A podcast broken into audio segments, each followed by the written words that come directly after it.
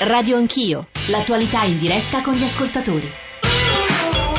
Sono le 9.34, tornate con Radio Anch'io, la pletora dei riferimenti che ci permettono di arricchire e dialogare ogni mattina, ma anche a trasmissione conclusa 335-699-2949 per sms whatsapp e poi Radio Anch'io, chiocciorai.it per i messaggi di posta elettronica, per suggerimenti, critiche, insomma tutto quell'insieme di, di, di rapporto e di conversazione che teniamo aperta durante la giornata e poi l'account su Twitter che è Radio Anch'io e Twitter ci permette anche tramite Periscope di essere ripresi in in diretta all'inizio di ogni parte di Radio Anch'io, il nostro lavoro, il lavoro eh, dietro le quinte e poi il podcast, lo streaming, insomma tutto quell'insieme di strumenti e di social media che ci permettono di ampliare il più possibile una conversazione che però poi si svolge in diretta durante eh, Radio Anch'io e che vede ad esempio stamane molti ascoltatori eh, chiedere eh, lumi ulteriori eh, su ciò che l'elettorato americano eh, domanda durante questa campagna elettorale, sui riflessi che potrebbe avere la vittoria dell'uno o dell'altro, poi sull'Europa, sull'economia sull'economia internazionale, sull'Italia. Eh, tra poco risentiremo la voce e credo che possa rispondere proprio a questo tipo di stanza di Carmela Giglio da Des Moines, la capitale dell'Iowa. Prima però altri ascoltatori. Simone da Palermo, Antonio da Napoli. Simone, benvenuto.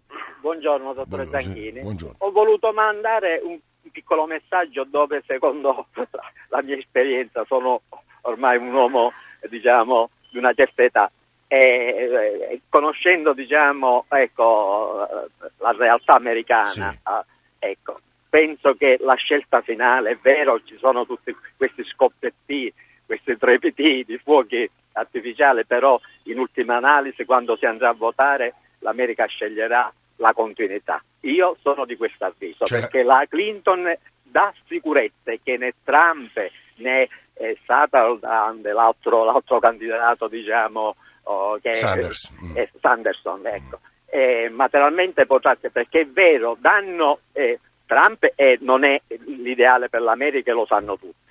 Eh, ma gli altri candidati che pure hanno delle buone qualità, però secondo me l'elettorato a cui si riferiscono è sempre minoritario, oh, no. sia che siano ispanici, che siano diciamo, eh, sia che siano ecco, progressisti, progressisti. Guardi, mi permetto Simone, no, la sua analisi mi sembra condivisibile. Le leggo quello che scrive stamane Vittorio Zucconi nel suo blog, insomma vive negli Stati Uniti da una vita, ce l'ha sempre sì, raccontato sì, con grande acutezza. Hillary però è vulnerabile e valgono per lei quella stanchezza, quell'affaticamento che hanno distrutto Jeb Bush. La sua novità dell'essere donna è limitata dalla lunga, dalla troppa abitudine al suo nome, è una bella storia, ma è la storia di ieri, dovrà guadagnarsi la nomination e il suo cammino è cosparso di mine, ma Sanders non sopravviverà al confronto negli negli Stati del Sud dove il voto degli afroamericani diventa cruciale per i democratici e Hillary è la sovrana designata da Obama. Solo lei, con i dubbi del suo comportamento passato da segretario di Stato, può fermare Hillary. Antonio, buongiorno anche a lei. Buongiorno. Prego. Senta, mi chiedevo se eh, gli Stati Uniti con la grossa influenza, eh, anzi l'influenza decisiva che hanno le lobby sulle elezioni, e anche sulla vita politica, eh, con il fatto che per dire una lobby può impedire che si approvi una legge per la regolamentazione delle armi permettendo che muoiano tante persone innocenti, se questa democrazia americana sia veramente una democrazia o quantomeno se sia una democrazia alla quale noi ci possiamo riferire, come facciamo spesso come modello. Mm, Grazie. Guardi Antonio, una domanda che io tra poco girerò al professor Pasquino, insomma, che ha studiato anche i modelli istituzionali, i modelli di democrazia, quindi faremo rispondere lui. Tornerei però a Des Moines, da Carmela Giglio, che credo possa aiutarci a capire quella domanda che ponevano gli ascoltatori sulle richieste dell'elettorato americano. Carmela. Sì, io credo che dietro queste eh, grida che hanno eh, travolto questa campagna elettorale, almeno finora, una campagna elettorale così anomala per gli standard americani, cioè così eh, ideologica in un modo quasi europeo. Ebbene, al di là di queste eh, grida c'è eh, ci sono delle richieste concrete eh, da, parte, eh, da, parte, dell'elettorato americano, dei, dei bisogni, delle, delle, domande che sono rimaste eh, senza risposte. Ehm, e credo ruotino attorno ad un elemento eh, chiave, e cioè sia il Partito Repubblicano sia il Partito Democratico hanno perso il contatto con la classe media, quella classe media senza la quale qualunque siano le lobby finanziarie, i poteri forti eh, e, e, via di questo, dicendo su questa, su questa scia, eh, ecco, non c'è lobby che tenga, senza la classe media non si arriva alla Casa Bianca. E quindi anche se eh, tutti questi furori ideologici poi si andranno dissolvendo nel, co- nel, corso della campagna elettorale, se si tornerà alla norma di sempre, cioè che la campagna per le presidenziali si vince al centro, ebbene chiunque poi vincerà, chiunque arriverà alla Casa Bianca avrà bisogno di dare delle risposte che siano eh, realizzabili, che siano eh, concrete eh, a questi bisogni che sono reali. Carmela Giglio, grazie a te e grazie a Stefano Capogna. Eh, da, come vi dicevo, Des Moines in Iowa ha aggiunto degli elementi alla domanda che vorrei fare al professor Pasquino. Ci sta ascoltando anche James Politi, rispondente a Roma per il Financial Times, che saluto subito. Politi, buongiorno e benvenuto e, e, Gianfranco Pasquino, insomma lo dicevo, è tra i nostri politologi italiani, eh, tra quelli che ha studiato di più i modelli e ha anche scritto sul sistema politico americano un lontano libro, a questo punto del 2005, saggio con Donatella Campus. E girerei al professor Pasquino un paio di considerazioni e domande. La prima era quella dell'ascoltatore eh, che ci domandava un giudizio sulla qualità della democrazia eh, americana. Eh, la seconda riguarda questa categoria un po' eterna e forse abusata del dibattito dibattito contemporaneo di populismo, che è una parola che in America non è una parolaccia come da noi in Europa. Professor Pasquino, benvenuto, buongiorno. Buongiorno. Eh, il populismo in America è una realtà, naturalmente non vince le elezioni, il populismo però costituisce un elemento che obbliga tutti i candidati a tenere conto delle pulsioni popolari, di quello che si muove a livello di una base che è molto frammentata, che è molto divisa su una serie di, di tematiche, comprese naturalmente quelle religiose, che hanno fatto la fortuna di Ted Cruz almeno in Iowa, credo che non possano durare molto a lungo.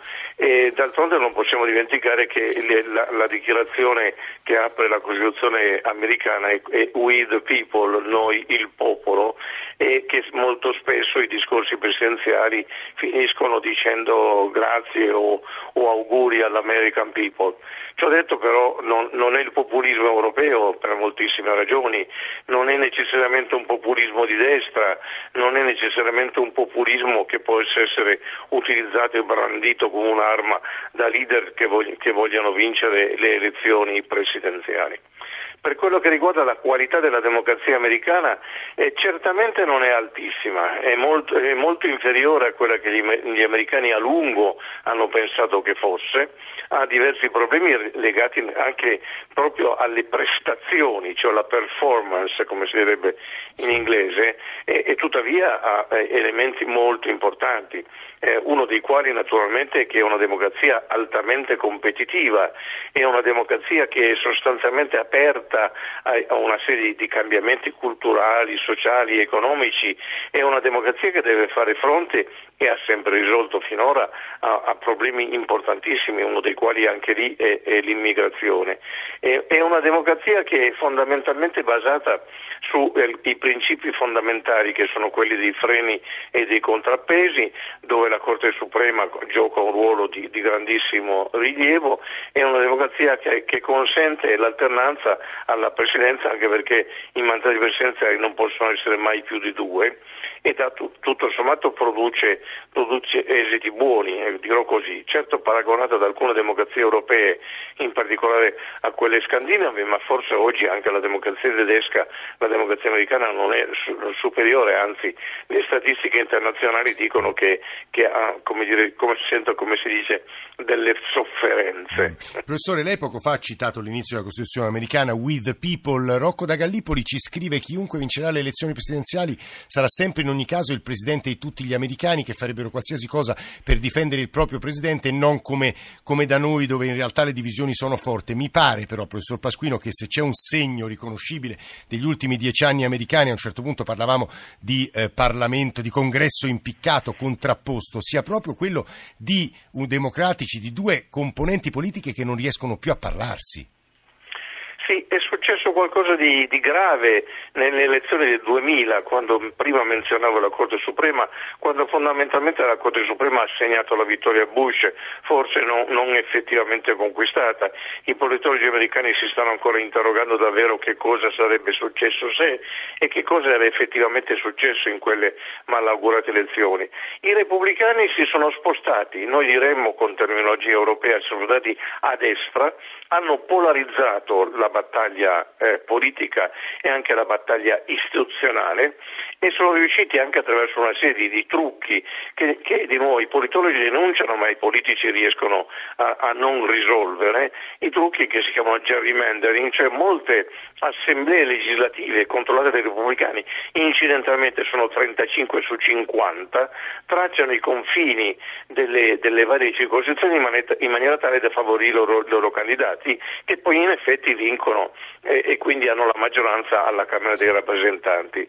E democratici hanno cercato di, di resistere a questa tendenza, probabilmente non, non, a, non, a, sufficienza, non sono in grado di portare alle urne tutti gli elettori che dovrebbero invece votare per loro e, e continuiamo a, a, dimenticarci che in America bisogna andarsi a registrare e che eh, i registrati sono al massimo il 70% dell'elettorato che sarebbe invece possibile avere negli Stati Uniti e questo ha prodotto delle, delle grossi, dei grossi scontri e alla fine una quasi paralisi. Obama non ha avuto la maggioranza nel, in congresso, in particolare alla Camera dei rappresentanti e poi anche al Senato e quindi si è trovato in grande difficoltà.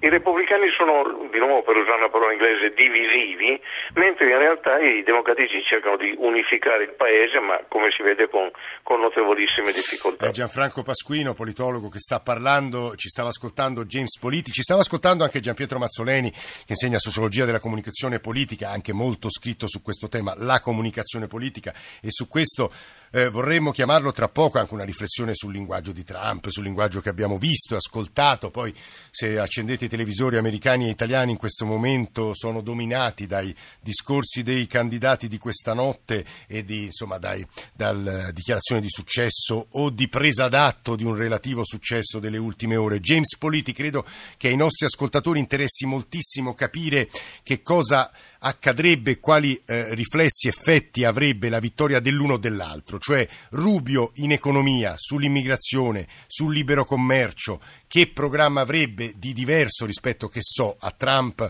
o a, um, o a Cruz e la Clinton e Sanders. Riassumere un po' le piattaforme, se ci riesce. James Politica è corrispondente a Roma del Financial Times. Beh, penso che eh, diciamo, dal punto di vista di, diciamo, di, come i mercati finanziari e diciamo, eh, le, diciamo, eh, le, elite eh, eh, politiche eh, in America ma anche in Europa stanno guardando le elezioni, direi che diciamo, le piattaforme economiche di, Rubio e di Hillary Clinton penso siano quelle più gradite da un certo punto di vista più ehm, diciamo, eh, eh, politiche economiche tradizionali americane, cioè libero commercio, eh, ovviamente c'è una grande differenza tra eh, quello che farebbe Rubio eh, rispetto a quello che farebbe Hillary, eh, però diciamo che ehm, penso che i mercati finanziari e Wall Street in, in particolare sarebbero contenti sia con l'uno sia con l'altro. E invece poi dall'altra parte abbiamo, eh, diciamo, come abbiamo eh, parlato delle, dei candidati populisti, no? quelli che sarebbero penso meno, meno graditi, ma penso perché sarebbero meno prevedibili per i mercati finanziari. Eh, è molto difficile diciamo, avere un'idea a questo punto di, di, di come, come sarebbe una presidenza Trump eh, lui ha, ha sicuramente eh, da repubblicano in questo momento eh, vorrebbe sicuramente per Certo, da quello che capisco, Politi, il candidato dell'establishment economico-finanziario, quello preferito, è Hillary Clinton. Sì, penso di sì, ma, ma penso, e dall'altra parte, eh, sì, perché Sanders diciamo, ha, una, ha, una, ha un piano economico molto di sinistra. Adesso Hillary però si dovrà Hillary Clinton si dovrà spingere un po' più verso sinistra per, e, la, e la, lo stava già facendo eh, prima del, delle elezioni di, di, ieri sera nel, nel caucus dell'Iowa. Uh, ma comunque penso che uh, sicuramente uh, Hillary Clinton è preferibile a Sanders e dall'altra parte Marco Rubio è preferibile sia a, a Trump che a, a Cruz. Penso che adesso vedremo un consolidamento del, del, del sostegno dei repubblicani tradizionali eh, verso eh, la candidatura di, di, Marco Rubio. Stava già succedendo prima, penso che che sarà accelerata. Adesso. Aggiungo alle parole di James Politi, rubro una, rub, rubo una, mm, la voce riforma finanziaria di pagina 99 perché così raccontiamo agli ascoltatori un po' le posizioni rispetto a Wall Street, soprattutto nel campo democratico. In questa campagna elettorale dai toni apertamente populistici tutti gli aspiranti presidenti si stanno scagliando contro le banche di investimento, anche se sono ben felici di riceverne i contributi elettorali dietro le quinte, con l'eccezione forse di Sanders che si presenta come il candidato anti-Wall Street Street per eccellenza, già che si trova davanti Hillary Clinton, la quale, giusto o sbagliato che sia, è vista come vicina all'alta. A livello pratico i democratici si ripropongono di difendere e rafforzare le norme della riforma Dodd-Frank. Sanders ha il programma più radicale che comprende anche lo scioglimento delle banche più grosse. Clinton vuole estendere la supervisione di Dodd-Frank alle istituzioni finanziarie che operano nell'ombra come gli hedge fund. I repubblicani invece preferirebbero abrogare Dodd-Frank perché ritengono che abbia solo contribuito a creare istituzioni finanziarie ancora più grandi e protette dall'implicita garanzia di un bailout da parte del governo federale. Nella prima parte di Radio Anch'io vi abbiamo fatto ascoltare alcune delle espressioni più urticanti, più, tra virgolette, populistiche di Donald Trump e la campagna elettorale americana sempre anticipa alcune delle tendenze nella sua spettacolarizzazione, nell'uso dei social media eh, che arrivano poi in Europa e con Gian Pietro Mazzoleni che di questi temi si occupa e li insegna da anni, vorremmo riflettere proprio su questo. Che novità vede, professor Mazzoleni? Una novità che è un paradosso in realtà, che eh, non si parla molto dei social media in, questa, in questi mesi di campagna elettorale, non perché non siano stati utilizzati, anzi ma eh, sono diventati uno strumento ormai quasi standard, nessun candidato può farne a meno e quindi non fa più notizia, ecco questo dove sta il paradosso. Ci ho detto, eh, le eh, tendenze americane che poi vengono anche in Europa, eh, sì, è una vecchia storia, anche se poi vengono filtrate dalla nostra cultura politica, poi i vari paesi europei hanno le diverse culture politiche, quindi andrebbero declinate cioè, una cosa del genere non, non, non, si vedrebbe molto facilmente, so, in Svezia o in Germania. Certo. Forse in Italia abbiamo avuto certi esempi di linguaggi simili e quindi eh, non, che non sono copiati dall'America ma che forse sono molto autoctoni. Eh, e quindi direi che non c'è eh, il pericolo di poi un'invasione di un trampismo eh, in Italia. E quindi mh, da questo punto di vista non vedrei grandi movimenti ehm, di esportazione del linguaggio politico americano. Professore, mi colpivano alcuni dati. In Iowa ci sono stati da parte di ciascun candidato centinaia, se non migliaia di comizi, ma anche 60.000 TV ads, come si dice negli Stati Uniti, di pubblicità in televisione, quindi la televisione conserva una sua centralità nella comunicazione politica e i social media, ad esempio Trump ha usato moltissimo Twitter da quello che leggevo, professor Mazzoleni dicevo, mm. li, hanno usato, li, hanno usati tutti i candidati. Eh, la stessa Clinton ha iniziato la sua campagna elettorale con un, eh, con un video eh, che ha lanciato proprio su Twitter e quindi ha iniziato utilizzando alla grande, chiedo scusa, alla grande i social network. Quindi eh, sono qui per rimanere e saranno. Però poi battono metro per metro il territorio con i tradizionali comizi, perché ho già visto che New Hampshire stanno già andando lì a tenere anche di fronte a poche decine di persone. Qualche volta ci sono dei rallies, come si chiamano negli Stati Uniti, con migliaia e migliaia di persone, ma insomma stanno lì a incontrare le comunità. Quello è sempre interessante. Questa, no? è, una lunga, questa eh. è un'antica tradizione americana, il face to face, il porta a porta. Quindi, eh, siccome le campagne vengono fatte proprio localmente, almeno a livello eh, di pre-primarie e durante le primarie, questo è possibile. Lo vedo già un po' meno facile in stati come New York eh, oppure come la California, però in questi piccoli stati, senz'altro come l'Iowa e, e New Hampshire, questo è possibile. Quindi eh, andare di porta in porta, stringere le mani nei mercati e così via. Questo lo, lo vediamo senz'altro e rimarrà ancora una lunga tradizione americana. Lei accennava alla televisione, io sono sempre stato eh, un difensore dell'uso della televisione nelle campagne elettorali e della continuazione di questo uso, perché effettivamente la televisione ancora ha molto da dire e ancora molto da far vedere, perché eh, non dimentichiamo che la televisione eh, fa vedere tante cose che eh, le parole non, non, riescono a trasmettere.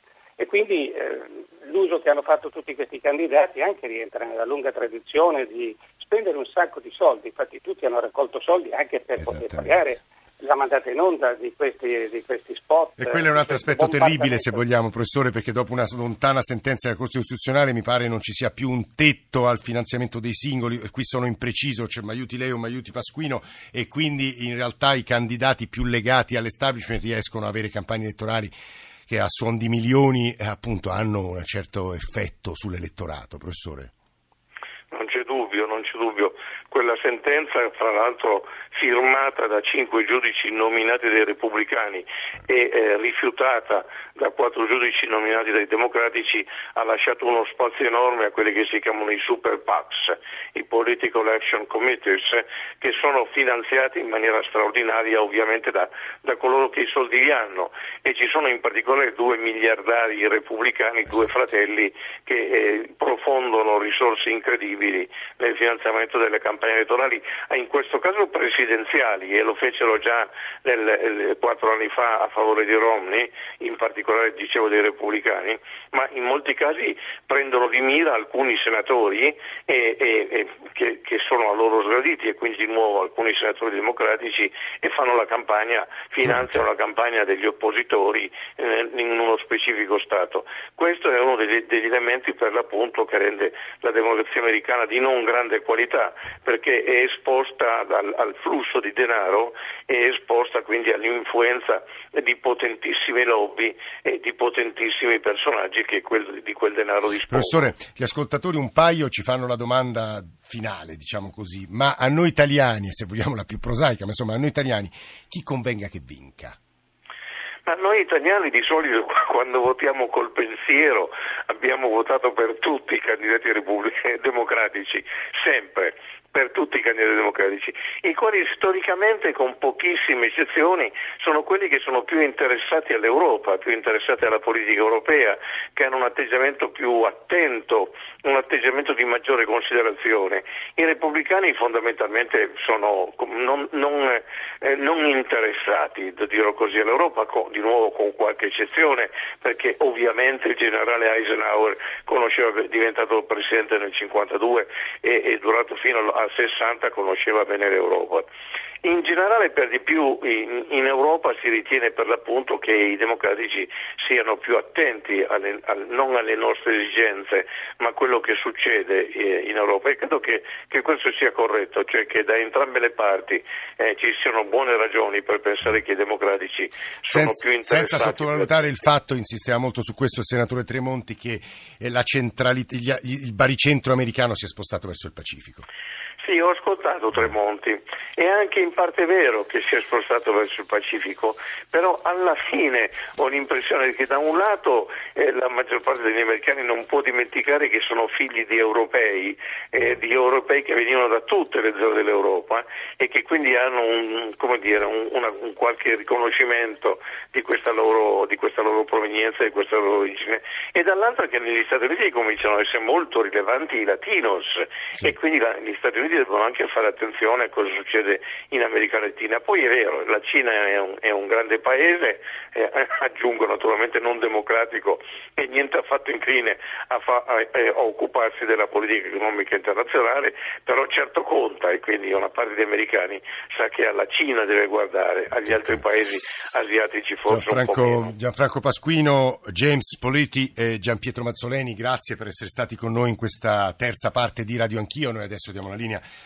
al giornale radio delle 10 per le ultime eh, notizie, subito dopo a Radio 1 Music Club con John Vignola e alla radio ne parla con Ilaria Sottis. Stamane in eh, console c'erano Fernando Conti, Antonello Piergentili, Gianni Tola e Fulvio Cellini e poi la redazione di Radio Anch'io che ogni giorno costruisce questa trasmissione. Probabilmente per domani stiamo lavorando a una riflessione sul disegno di legge Cirinna che oggi va in aula, quindi si comincerà a votare, sulle pregiudiziali di costituzionalità. Alessandro Forlani, Nicola Amadori, Valeria Volatile, Alberto Agnello, Alessandro Bonicatti, Valentina Galli e in regia Cristian Manfredi. Se volete riascoltare estratti o l'intera trasmissione andate sul nostro sito, andate sul nostro profilo Facebook dove potete tra l'altro comunicare con noi, aggiungere considerazioni, criticarci, suggerirci percorsi. Noi ci risentiamo domattina verso le otto e mezzo, grazie a tutti per l'ascolto, passate nel frattempo una buona giornata.